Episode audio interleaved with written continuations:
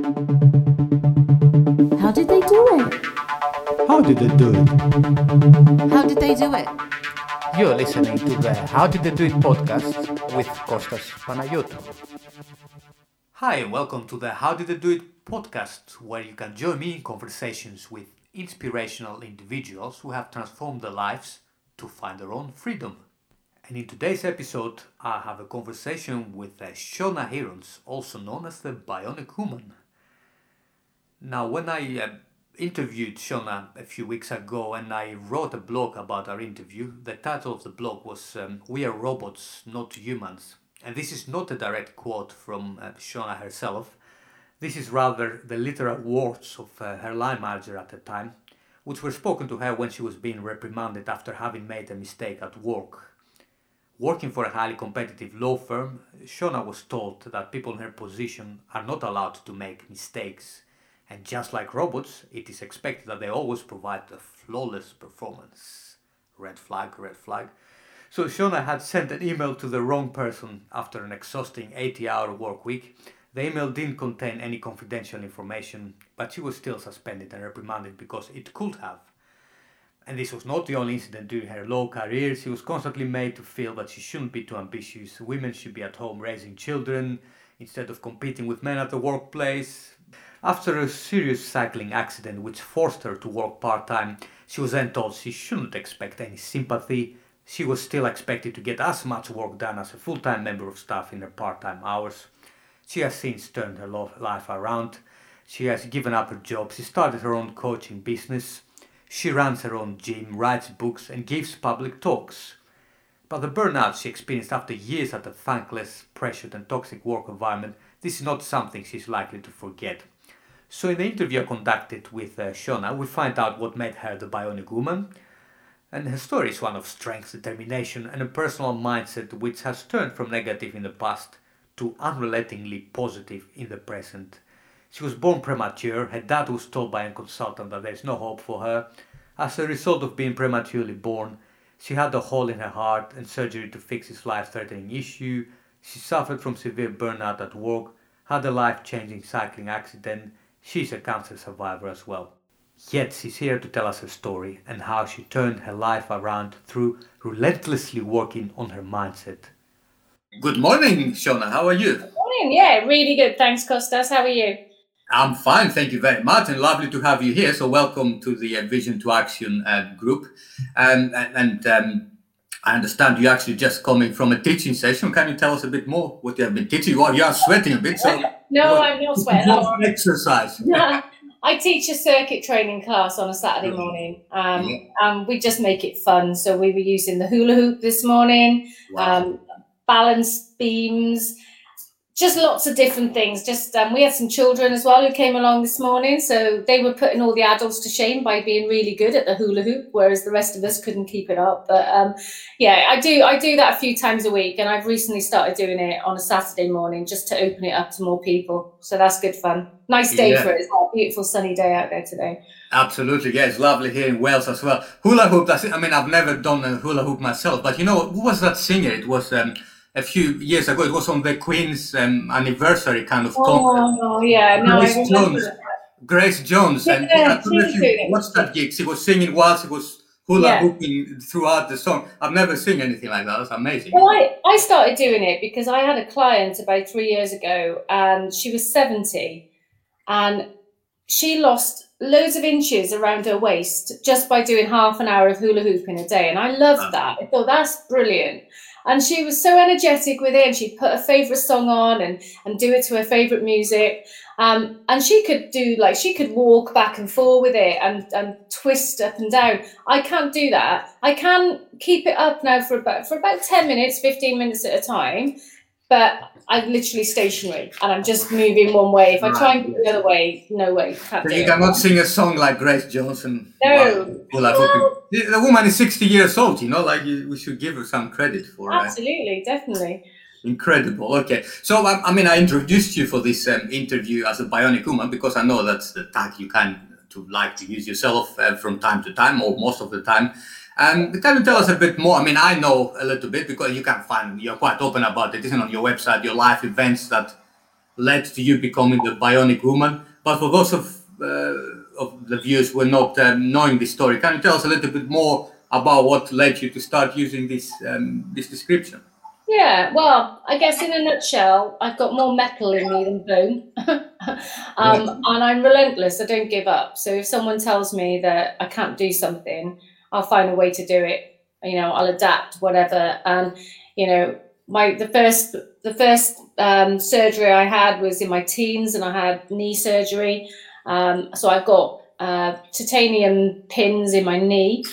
Um, when I was 32, I had a heart problem. I had actually had a mini stroke a few years earlier and they didn't know what caused it. But I found out that I was born with a hole in my heart. Um, and I've now got like a little metal device in my heart.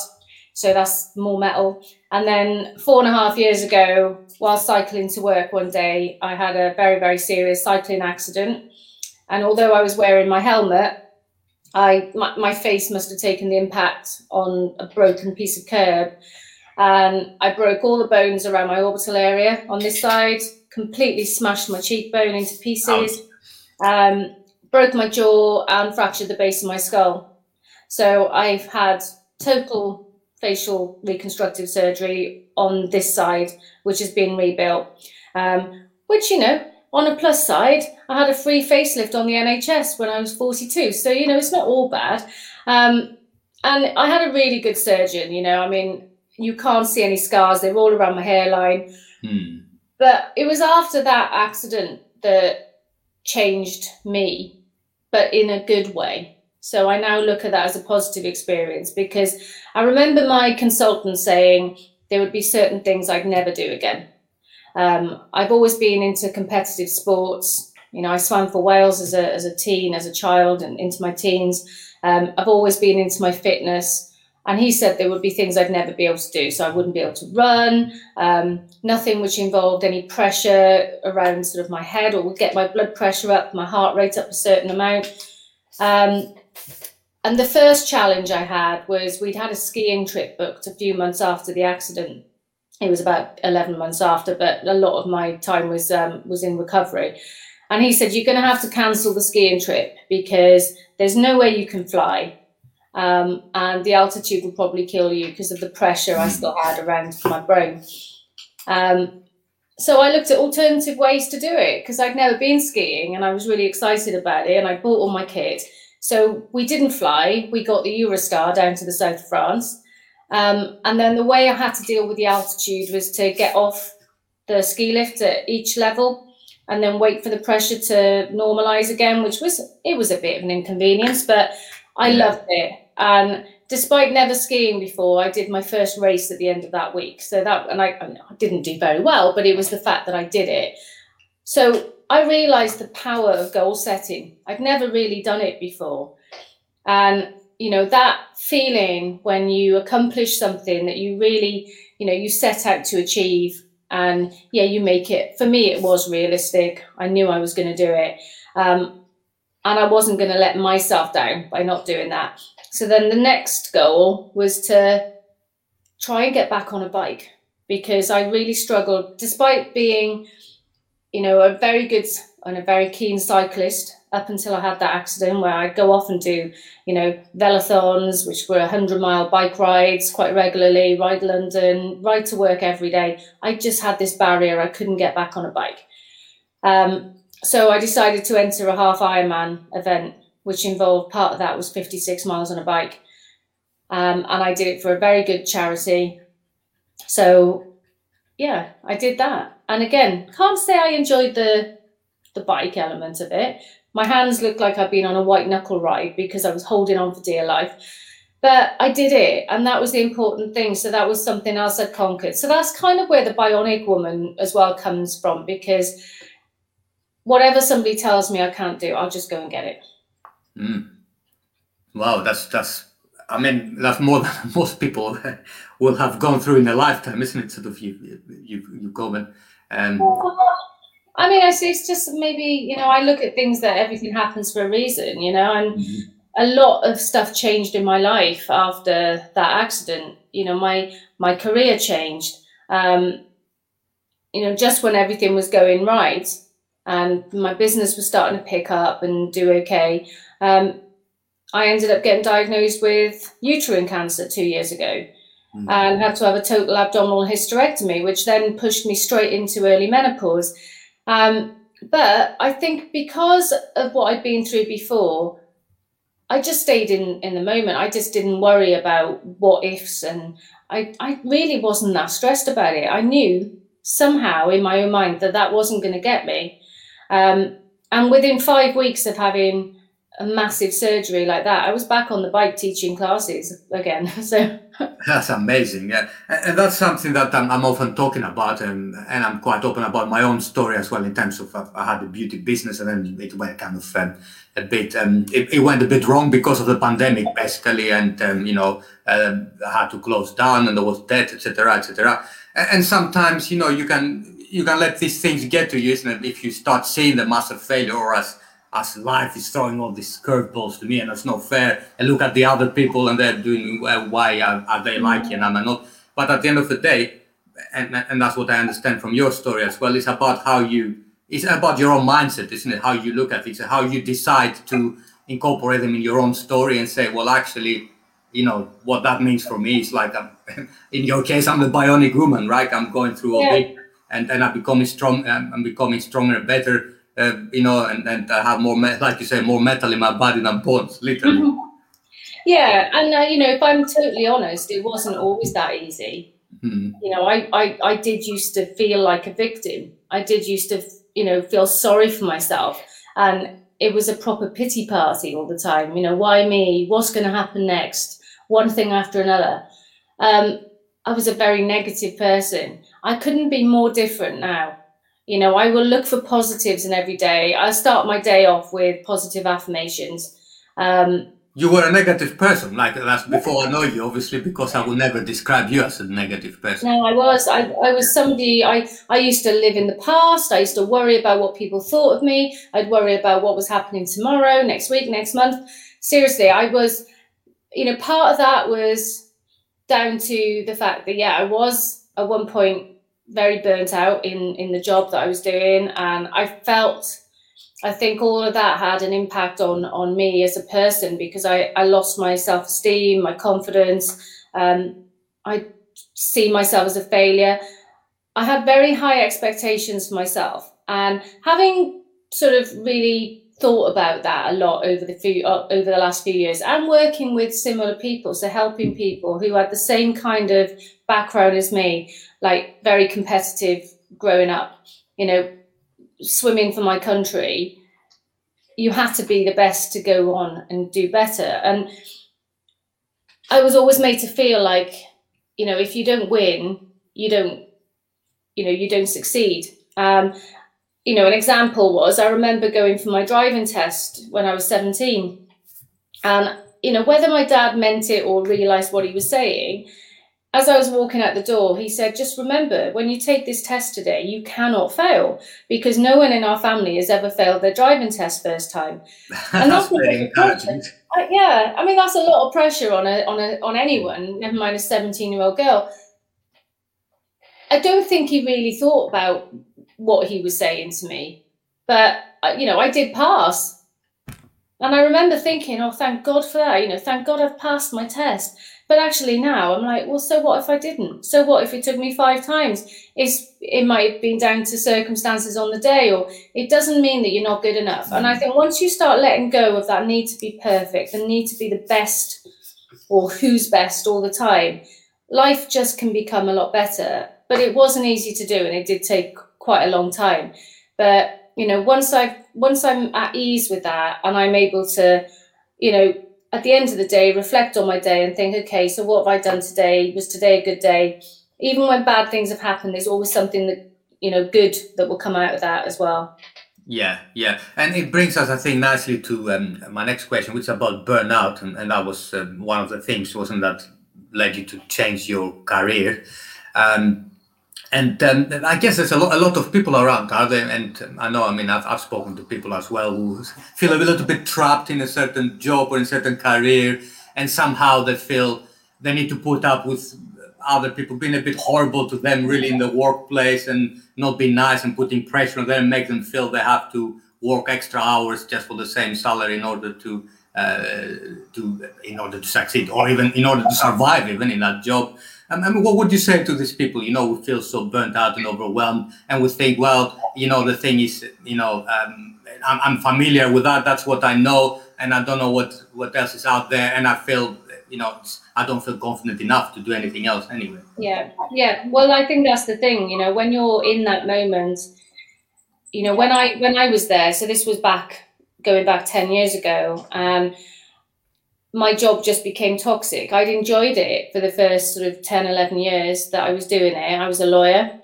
Um, and then we had a change of, um, of leadership, and I had a daughter. And I realised I wanted to be one of those mums who was sometimes at the school gate doing the doing the school drop off and pick up. Um, and my request for flexible working was granted, but my new line manager, his view was very different, and he said, you know, as the only woman in the team, don't think that you're going to get any special treatment. You've still got the same targets as the full timers. Now, if I was stronger, and if I, I mean, I should have known this because I, I specialized in employment law, but, mm. and I knew that there were things I could do. I could put in a grievance, I could go to HR and stuff. But I don't know, I think at that point in my life, I I started to lose that self esteem, lose that confidence because he was telling me I wasn't good enough, um, and you don't and you start to believe it. I made a mistake one day in work and I sent an email to the wrong person, um, and when again I, I reflect on this, I just finished a nearly eighty hour week, and I would come in six o'clock in the morning, get home around half 10, 11 at night. I wasn't eating properly. Um, I was starting to have panic attacks, but I didn't know what they were and thought I was dying the first time I had one. I also didn't talk to anyone about them because I felt like an idiot.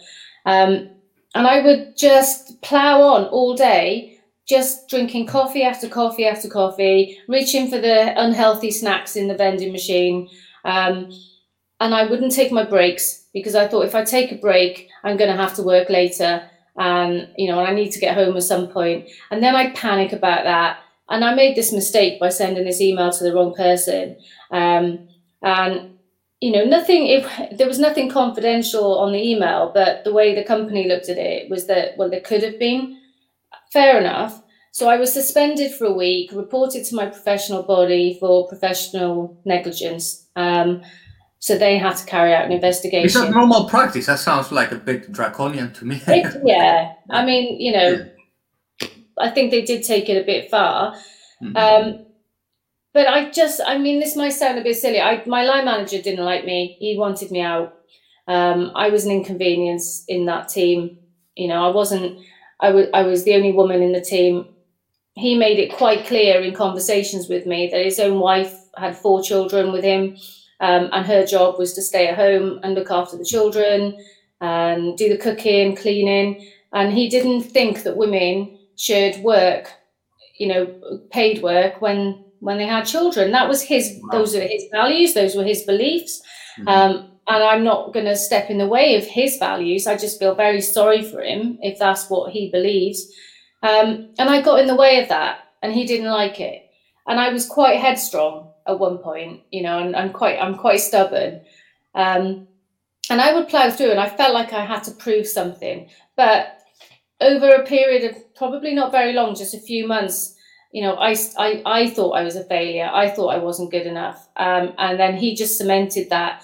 When I got my, my, when I went in for the disciplinary hearing, I got given a final written warning.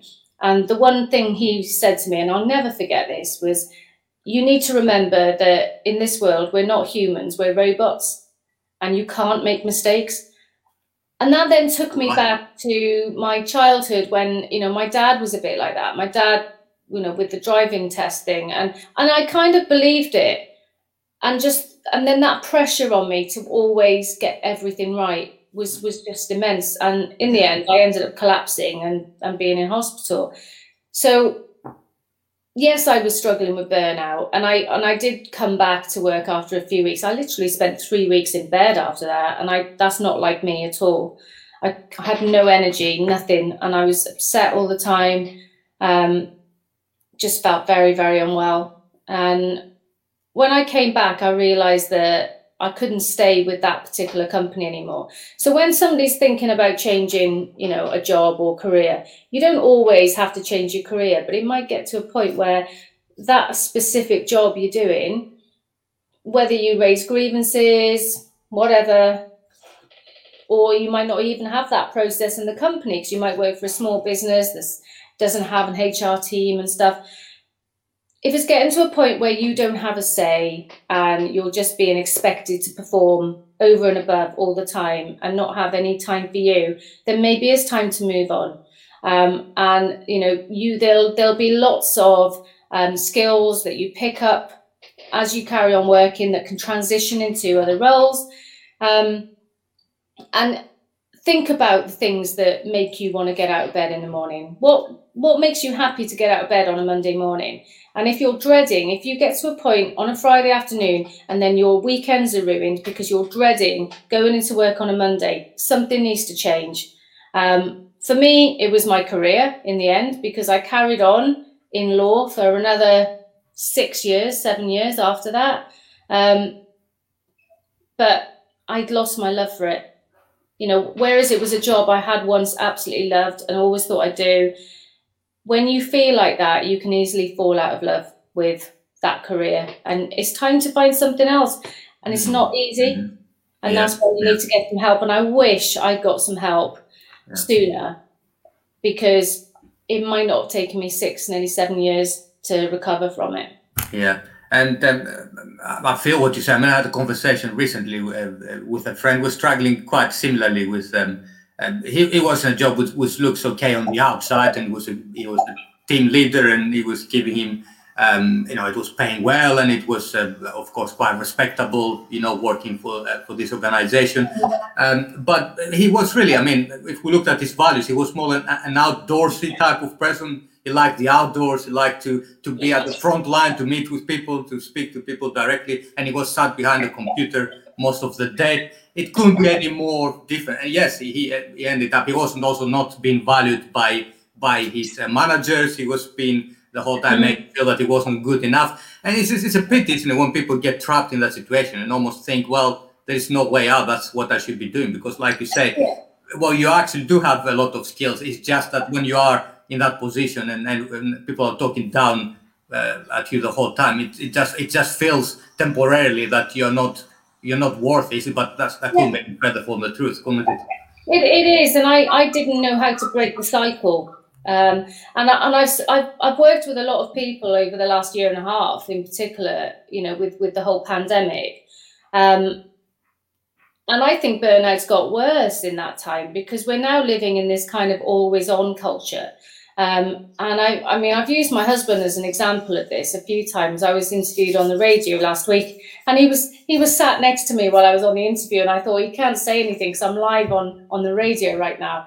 But when you go back to say the 90s, when do you remember when the BlackBerry was first, when when the BlackBerry first came out? You know, the oh, phone. Yes. And a lot of companies thought, oh, that's a staff perk. I'm going to give you a BlackBerry and a, and a laptop. But that might have seemed like a, a bonus, a benefit, but it only encouraged people to then kind of think, well, actually, even in my own time when I'm at home in the evening, I've got to make sure I check my phone or check the laptop. So every time it pings or mm-hmm. dings. Um, and that became quite quite toxic. And I think again with with lockdown, it's knowing when to shut off. So now I run my own business. I'm really strict with and disciplined with with myself. So um, I never work past 8 p.m. because if I work past 8 p.m., then I don't sleep very well because I my brain's still alert and alive. So I've got a cut off, and I get people inviting me onto onto calls at half past eight, and I'm like, no, I can't do half past eight. So I'm I, I have to have that boundary. Um, apart from doing a podcast with you today, generally I will not work weekends. So if somebody wanted to book, you know, a session with me, they can't book in with me on a on a Saturday or Sunday. Um, because for me, that's my family time, and that's time for me to switch off and recharge my batteries. And then throughout the day, I follow a method which, and, and I kind of played around with it a bit. It's called the Pomodoro method. So you work consistently for the, the the method says to work for 25 minutes, then take a five minute break. It depends on when I'm most productive. So if we're if we're first thing in the morning, that's when I'm most productive. But when I get up in the morning, before I even look at my laptop or my phone, I spend a good hour doing stuff for myself. I will get outside, take the dog for a walk. I'll do some meditations, do my affirmations, um, just do stuff for me. Um, maybe even do a bit of journaling as well, and then I will check my my day and start start there. It's after I come back from that walk that I feel ready to own my day, um, and by by doing that, I feel more productive around about nine a.m. So if I was going to work between say nine and ten, I'll work for forty-five minutes, then I'll stop, and then I normally either just come outside, have a quick five-minute walk, or i have got a number of playlists that I that I keep on my um, on my phone and on my Google thing, um, and I will just play a favorite song and just dance and sing around the kitchen like a loony. But that's all I need to make me recharge. I've come away from my from my computer or doing whatever I'm doing. Um, and, and I'm ready to go again. So I can work in, in kind of 45 minute stages. Later on in the afternoon, I'm more down to 25 minutes because that's when I'm like sort of having that kind of lull time. But by doing that, I honestly get much more done and much more productive, much more energized, more focused. Um, Got and it. I would say yeah. for anyone to do that. But my my husband, he's opposite, and he will sit at his desk. He will sit there all day. He will take call after call, be on Zoom calls, Teams calls, whatever. He'll eat his lunch at his desk, and then he will come and sit down with us for you know for an hour or two in the evening, and, and we'll watch some TV. And then his phone will go at about eleven o'clock at night, and he'll hear his work phone like ping and his computer ding. He'll have to then go and check it and 99% of the time, he's like, oh, you know, something's gone wrong in work. I've got to deal with this problem now. And then he doesn't sleep all night. And then we end up having an argument because he gets snappy with me because I've told him not to check it. And my point there is if if he was working in the office, which he was before lockdown, and now he's more kind of 50 50, he wouldn't have seen that email or that message until the next day. And this is what I mean by this always on yeah. culture people are not switching yeah. off. They're not like there, there a lot of people now are working from home and they're working their, their workspace is also their relaxation space and it's just mm. finding out how to break that I fully agree with that. It's a whole culture, isn't it? It's, and that culture is driven by the sometimes by the company itself. Because, like you rightfully say, presumably in the previous times when your husband was uh, office based, Emerge wouldn't have dared to call him at 11 p.m. or whatever at home to say because they, they would then respect the boundary. But now it's almost like, well, you work from home, and there's also perhaps an assumption as well from home that you know you're not working as hard anyway because you're working at home, so you might as well be doing things the whole day. Because I know that uh, you're taking the mickey a little bit because you're working from home. There seems to be a little bit of that there, which I think is yeah. totally wrong because all the studies that show uh, actually productivity is going up when you work from home simply because you don't have the distractions at work. Um, uh, my wife had had to go back to work um, last week or the week before um, after all this sort of long break. And um, yeah, it, there's a lot of chit chat there, a lot of things that um, uh, she's actually less productive now than she was working from mm. home. Uh, yeah, I mean, I, I think I think for for a lot of people, they want a bit of both. They want to have the option, and and you know, people seem to miss those water cooler chats you know, in the office. You know, if you, I remember when I used to work, you know, as part of a team in an office, if there was something that one of us maybe needed a bit of clarification on, it's like, oh, can I just pick your brains for a moment? And, mm-hmm. you know, you'd be able to reach out to someone else. Whereas when you're at home, you don't really have that that benefit. And yeah. and also as well, you know, I've I've written a few articles on this. There is definitely such thing as Zoom fatigue. Um, I find that if I'm sat in front of, you know, if I'm doing a Zoom call for an hour, I'm much more tired after an hour of being on Zoom than I am if I was sat in a in a meeting room with other people. Um, I agree. I think it's maybe because you're you're looking at a screen and you're concentrating more and being, you know, you you you're there, you're present. It's it's it's a difficult one, but I, you know, again, I had to learn how to readjust to this kind of way, uh, like everybody else at the start of lockdown. Um, and and some of the mistakes I made was forgetting to put buffers in my calendar when I was scheduling in calls, and I'd have like someone booking in at three till four, and then someone else four till five, and then five till six. And what I should have done is put a, like a fifteen minute or thirty minute buffer in, because then you find you're on three hours of Zooms back to back with different people, and and that was too much. And no break, yeah, exactly. Yeah. And uh, what can I then make a controversial suggestion here for people? Um, uh, you know, uh, if, if, you feel like all everything's blending into one, and you miss the water cooler calls and everything, pick up the telephone. Really, that's what I'm yeah. saying. To, to start. I know it's a bit old-fashioned, but it, it does really help a lot of things forward. Sometimes I've got this. Um, I'm, I'm, team leader as well as part-time for my role as uh, helping mm. victims of crime and um, sometimes you got all these emails flying around. Just pick up the telephone, speak to people. Yeah. Then that, that saves about 20 emails, I think. That's just my. Yeah, you're right. You're right. And, you know, not enough people do that anymore. Yeah. All. Yeah, so something to think about. So let's change topic now. Um, male menopause. uh, so it's something that I know that you have been quite um, talking quite a lot about it recently. I'm quite intrigued, um, as a lot of males, I guess, I, I, didn't know it was a concept. I didn't know it was a thing. Clearly, it is uh, based on what I've read, but I'll, I'll, let you explain a little bit more about it. So, what is male menopause? Should we males worry about it? Not, not as much as women. So, I did, I did a, um, I think I did a live video a few days ago on this, but mainly on the basis that men experience menopause too, but not so much from the fact that they get hot sweats and stuff like that. However, and I'll come on to that in a bit because there is a there is a, a, a name for it. And It's called andropause. Now, some people will disagree with that and say that it's nothing like menopause, and that that is correct. The hormones are completely different. So when a man and a woman from about the age of 40, we all start to have different hormones going on. So with men, you'll start to lose testosterone, and women, we lose our estrogen. Um, mm-hmm. and both have similar effects. So with a man losing their testosterone levels, you might find there's a muscle weakness. Um, you might put on more weight around your waist. Same as women with the lack of estrogen. Um, you can your muscles get weaker, your bones become um, you know uh, brittler. Um, and you more more and more women put on um, put on weight around their waist area. This seems to congregate there. And there are things you can do, and I won't go into all of that here. There's a lot of things that both men and women can do. In fact, sometimes for, for men it's easier because they'll you, you'll just get some testosterone tablets or a shot, and that can normally just balance it back out.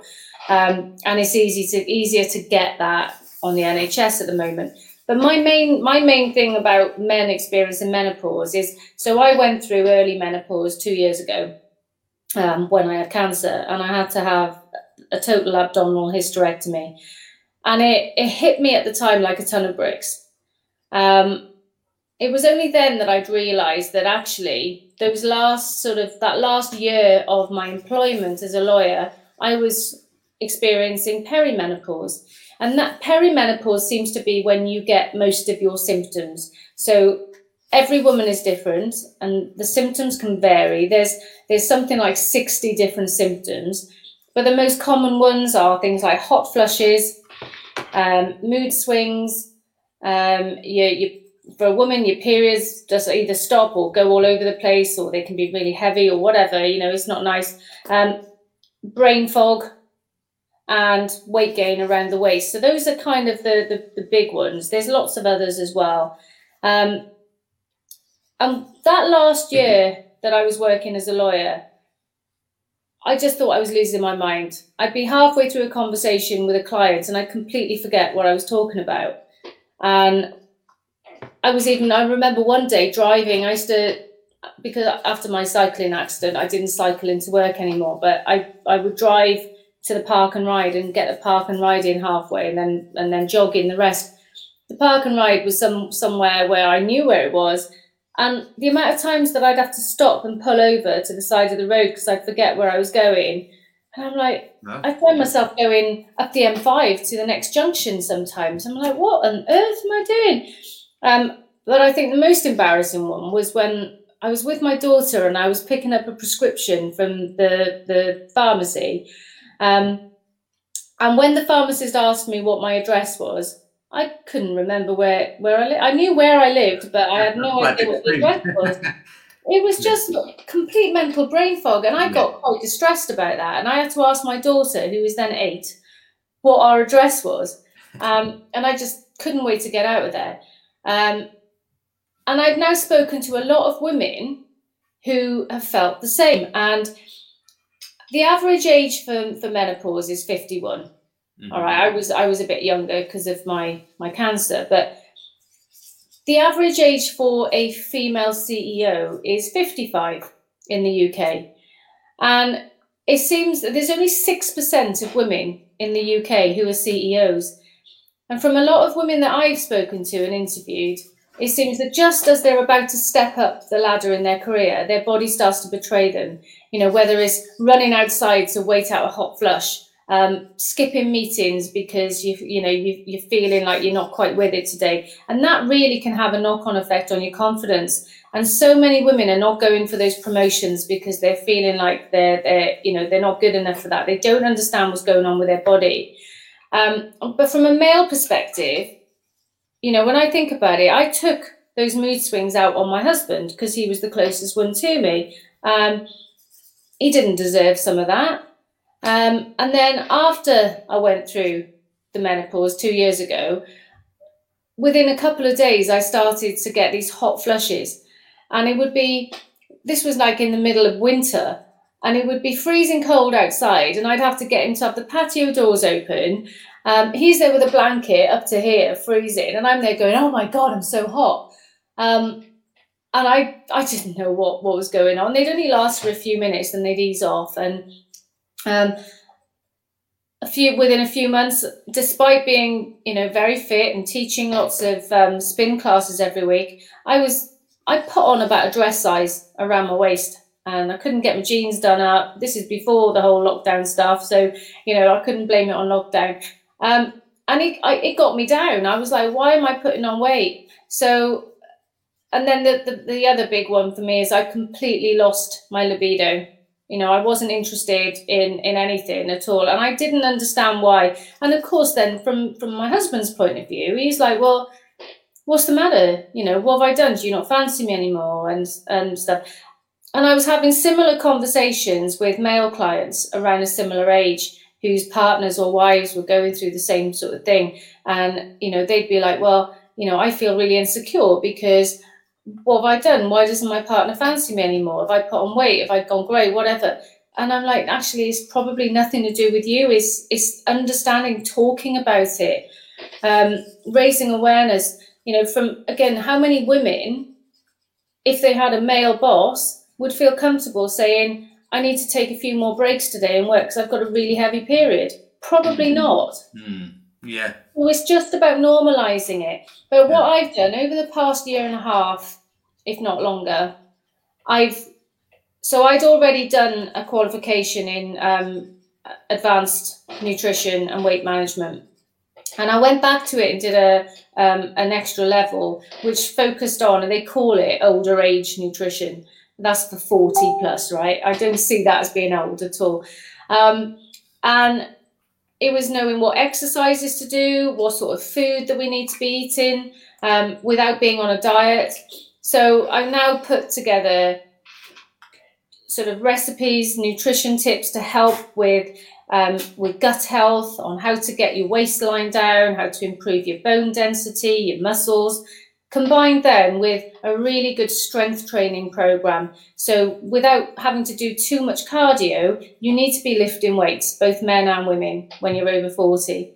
Um, and that has helped me to get my figure back to being what I want, but also to, in my words, have a joyful menopause. I don't have any symptoms anymore by just tweaking a few things in my in my diet, um, my exercise plan, and complete. I feel like I'm 18 year, years old again. there's no reason why a man or a woman should dread this stage in their life. It's just Mhm. a natural transition that people go through, and we just need to get people talking about it. And I think what you're saying, and I asked yesterday a question in this um, in this group about sort of what do you think of a midlife crisis? Is that really a thing? I think it's often sort of they're talking about that sort of thing, isn't? When people talk about midlife crisis, all these of physiological changes to the bodies that Mm. perhaps we cannot interpret in any other way than thinking that we have some sort of midlife crisis. But actually, well, this is perhaps some you know some normal physiological reactions going in the body that we kind of need, to understand. yeah, I don't like these labels. You know, the other day we had a there was a day and it was called Hump Day, and I think if you if you label something something negative, then that Mm. goes into people's minds. You know, like in January, the third January of uh, the third Monday of each January is classed as Blue Monday. So you know because the, you know we have shorter shorter days, people's credit card statements coming in after Christmas. That was a marketing trick, that one, but that was, that was literally invented Well- by a company to make money. It, yeah, and I mean, I know people that as soon as the clocks go back in October, they and I'm not saying this is not a real condition, but part of it is like it's waiting for it to happen. They call it SAD, seasonal affective. Oh yes, yes, that comes every Um, year, doesn't it? The sun. Yeah, Yeah. but you you know you don't have to feel like that. If you tell yourself that you're going to have seasonal affective disorder, then you will have it probably. Um, and this you know this goes back to you know what what you were just saying. Um, it is a mindset, and you have a choice as a as a person. Um, and for me, every day is is now you know the same, and I make the most of every single day. And you don't have to have a hump day. You can choose to have a good day, and some days will be better than other days, and that's fine. That's just life. Mm, absolutely, yes, and I fully agree with you. Brilliant. So let us um, uh, move on to a different topic then, Sean, um, and that of um, perhaps we can combine the two, like sort of uh, public speaking, which I know you're doing, and book writing. So those are kind of public activities, are they? So um, I'm just really curious more about sort of what compels someone to go out there, for instance. Uh, to tell your story to tens of hundreds of people that you are uh, that you presumably never met before, or to write a book. Because I, I read sort of one of the books that you were involved with. I know there's a second book coming, isn't it? So the one I read was the girls who refused to quit, and that's your story among some other really wonderful inspirational Yeah. stories of um, other women. So I'm just curious, what drives someone to to write a book, to go out there and, and speak publicly? Yeah, well, I didn't write my book for a long time because I thought, who the hell would want to read a story about me? I'm I'm just a normal person. I'm nothing special. And then I kind of thought thought about it for a while and thought, well, I wish I'd had a book like this to read ten years ago when I was really struggling. Um, and there wasn't really anything that I was aware of out there. You know, there were lots of books by celebrities. There always will be, um, but trying to relate to their situation.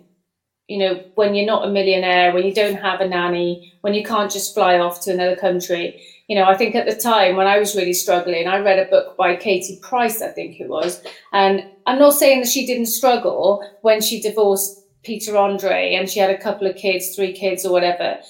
But you know she was there writing in a book about how she was really going to struggle because she had to go to the caribbean with the kids on her own and the nanny well, I, I would have liked a, a night away in a tent in Weston-super-Mare at the time, but I couldn't do it. So when I did write my story, I basically wrote it for someone who was just like me, but just a few steps behind.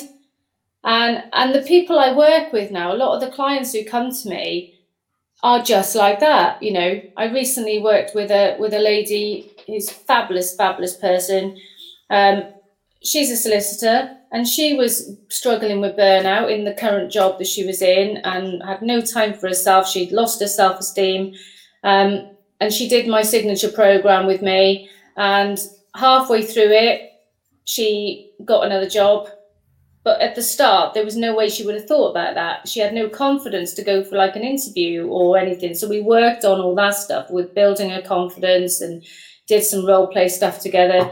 Um, and now she's like a completely different person. She's back to being bubbly and happy, and she's got time for herself. Still working in the same um, in the same career. This is what I mean about not having to change your career. It's not always that that black and white. but she had to get out of the place she was she was in because it was toxic and nothing she did was going to change that um, so when you when you don't have that control you've you've got to be able to do something else and there is always something you can do but you know i was able to res- resonate with her a lot and see myself in her and this is where it came with the book as well um, and and the same with my with my second book that's coming out in about a month's time um, it's more a book about resilience and strength and showing people that you can, you know, you can either be bitter or better. You can be a warrior or a warrior. You can give up or get up. Um, you have a choice, and it's knowing how to interrupt those cycles of overwhelm, etc. Um, and that's kind of what I share. So yes, I share my story. I share, you know, many years of what things have happened to me because bloody hell, you could write a, not just write a book on it, you could probably make a, a really good movie on it. So anyone out there who wants a, a good movie, I know who I want. Everyone watching you, we have a few artists here in this group, so get in touch with Shona if you. Um, for the yeah, things I watch, I think it'd be a great movie. You know, it's one of those ones. If you've ever seen the movie Final Destination, my life's a little bit like that, although death hasn't caught up with me yet, and I don't intend it to for a long time. But I've literally nearly died about I'm on about seven at the moment, so I'm not quite a cat, but I must have been a cat in a past life. But I laugh about it. You know, I mm-hmm. can laugh about what's happened now because all of those things have made me into the person I am. They've made me stronger, but I've chosen to do that, and that's the important thing. Yes, yeah, it's about choice, and I fully agree with you. It, everything is about choice, and even things that are happening to us. Sometimes people say, "Yeah, but what about this thing happened and I have no control. Yeah, but the control is in how you respond to the things that are happening, not so much in the things that are happening, but what are you doing with them? And that's what makes a yeah. difference, doesn't it? And I think focusing your energy on the things you can control rather than the things you can't, that's the important thing. Yeah. You know, I, I when I'm out walking the dog every day, I hear people having conversations about, you know, the numbers rising with COVID and us going back into another lockdown, all this mm. stuff. Well, you know, these are all what ifs. And none of us know what's going to happen. No. None of us really have control over what the government does, etc. But you can control what you're going to do right now. You can control your behavior towards it. Um, and that's my view on it anyway. Yeah, absolutely. And then by focusing on the now, you just kind of, um, you know, you, you just don't get into this whole thinking, worrying about the future or bringing the past into it. And there's another mistake that people make sometimes in a day. Uh, they think that the past causes the, the present and the future because something happened in the past, therefore, in a similar circumstance, the same thing will happen again. That's not necessarily the case because yeah. you know you have the choice, like you say. So that's a, that's something that I'm quite passionate about telling people. Yeah, and I, and I think like for me as well, one of the one of the most empowering things I think I was able to do um, and something I learned when I did all my NLP training actually was letting go.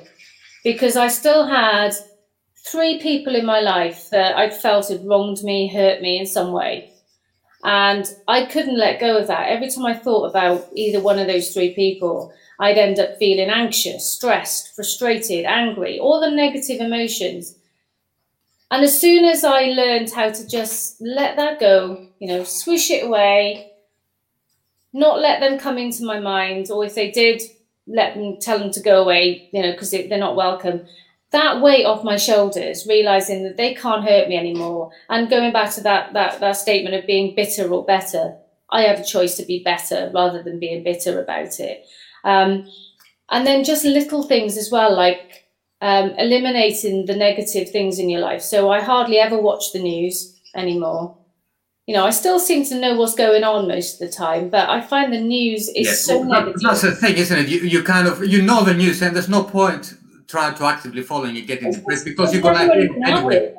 you know, apart from when when um you know that fabulous 18 year old won the tennis last week that's the only positive thing i've seen like in in a news bulletin but it's always negative so that doesn't help yeah. um you know staying away from if i if something's bothering me on social media, well, the best thing to do is just remove it, you know, delete it, don't go into it. delete, unsubscribe from emails that pop into your inbox, which you never gonna you're never gonna read, and they just waste your time. Um, and also toxic people. You know, the, if there's people in your life that are making you feel like you're not good enough, um, and it's not always an easy thing to do, but just stay away from them. Or if it, if you can't because maybe they're a family member, then just don't talk about those things that you know are going to lead to you feeling not good enough again. So that's that's the important stuff. Yeah, I fully agree with that. Okay, so uh, I mean, like many people in the self-development realms, um, uh, Shona, you are doing quite a lot of things. You're doing some coaching. You know, you you spoke about nutrition as well, physical exercise, public speaking, uh, writing of books. Is there anything that unites all these things together? I mean, if I was to ask you to tell me in one sentence what you do, what would you respond? Well, for me, physical and mental health go hand in hand. So, you know, I now I run my own gym and I'm there sort of half the day and then the other half is is helping helping midlife executives recover and avoid burnout. Um, so I, I I mean, yeah, I guess I call myself the burnout queen, I suppose. Um, or burnout master. What I've never really thought about it as a title, but the best thing I did to recover from from burnout was to do something physical, start moving. You know, not everyone has time to go and do a full hour's workout, but you can still go and move. You can get up from your desk and you can move around for five minutes, go for a walk for five minutes.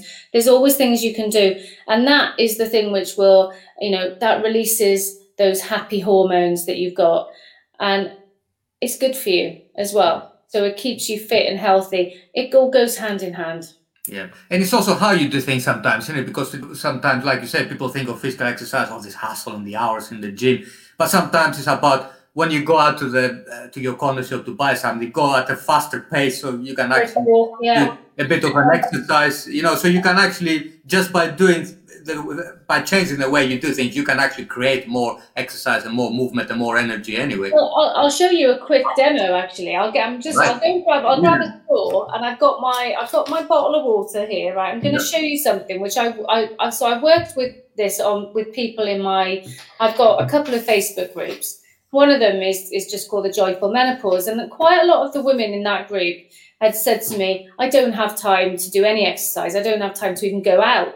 And I'm thinking, right, again, this is a choice, but there's things you can do when you're just boiling the kettle, right? And this, I'll show you how to do it. I'm going to grab a straw. So what do you do? I'm going to do it in front of you now while I'm on my desk. I'm going to pop this um, this straw in my bottle here. It's probably a bit bigger. I normally use a glass. And while you're waiting for the kettle to boil, you're going to come down, you're going to do some press ups, and you're going to take a swig of your water. All right, so you do that until that bottle of water or that pint of water is finished. That way, you're doing exercises, but you're also getting in the water that you need as well. Because that's the other thing. A lot of people say they don't drink enough fluids.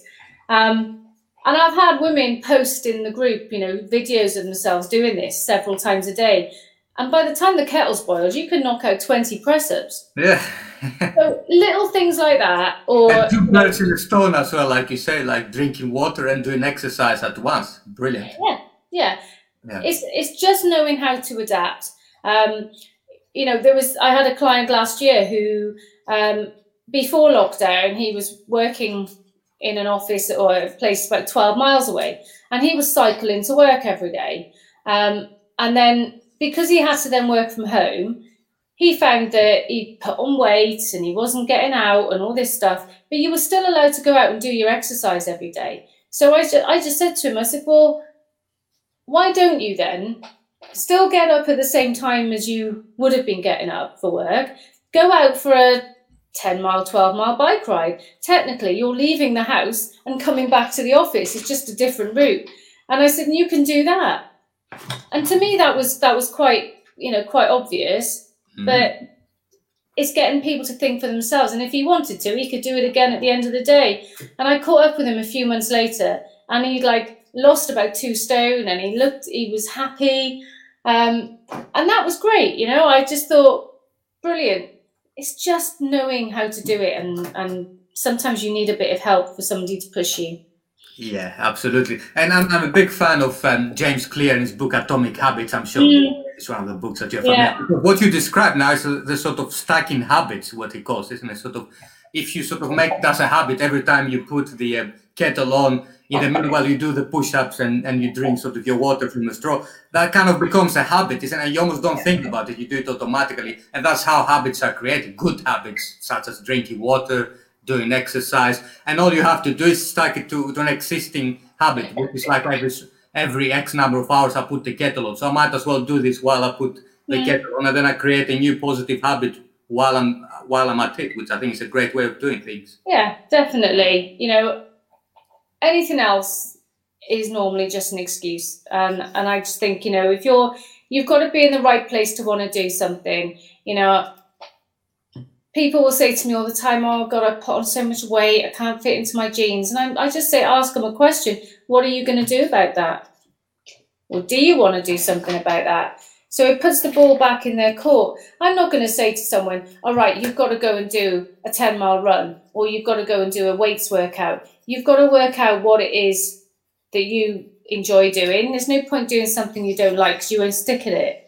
Um, but sometimes people just need that bit of motivation. They need that accountability. And that's where I help. So, you know, yes, I, I, I wear a few hats, but they all end up coming back to the same thing. So, you know, I now do all the things that I love doing. Um, and for me, a Monday morning is a pleasure. I love getting up on Monday mornings. I'm excited about what I've got on that day. Um, and that's a nice place to be. Yeah, absolutely. Brilliant. Well, Shona, that was very inspirational. So thank you very much for being here today on your uh, weekend because I know how precious it is that for you. So it's doubly appreciated. And if people want to follow your sort of various activities, where's the best place for them to find you online? Um, most most of the stuff I do is in my Facebook group. So I've got two groups. One's called Streamline for Success, Okay. um, which is that's quite a big group, and that's that's tends to be full of people kind of around about sort of thirty plus, um, who maybe are struggling with time management or whatever it is in their lives, burnout. And then my other group is solely for women, generally over forty, who are perimenopausal or menopausal, menopausal, who want to have a joyful menopause. Um, I'm also on LinkedIn and I have got a website as well. So my business is called Mindset in Motion. Right, brilliant. Okay, so that, uh, that's where people can find you online. So thank you so much, uh, Shona. Thank you very much. I'm going to end the broadcast now. Thanks, Kostas. You were listening to the How Did They Do It podcast with Kostas Panayotou. Should you have a story you would like to share about how you found your own freedom and clarity of purpose, then please email me at kostasthecoach at gmail.com. Likewise, you can follow me on kostasthecoach.com website for weekly articles helping and inspiring solopreneurs to find accountability, freedom and purpose in their lives.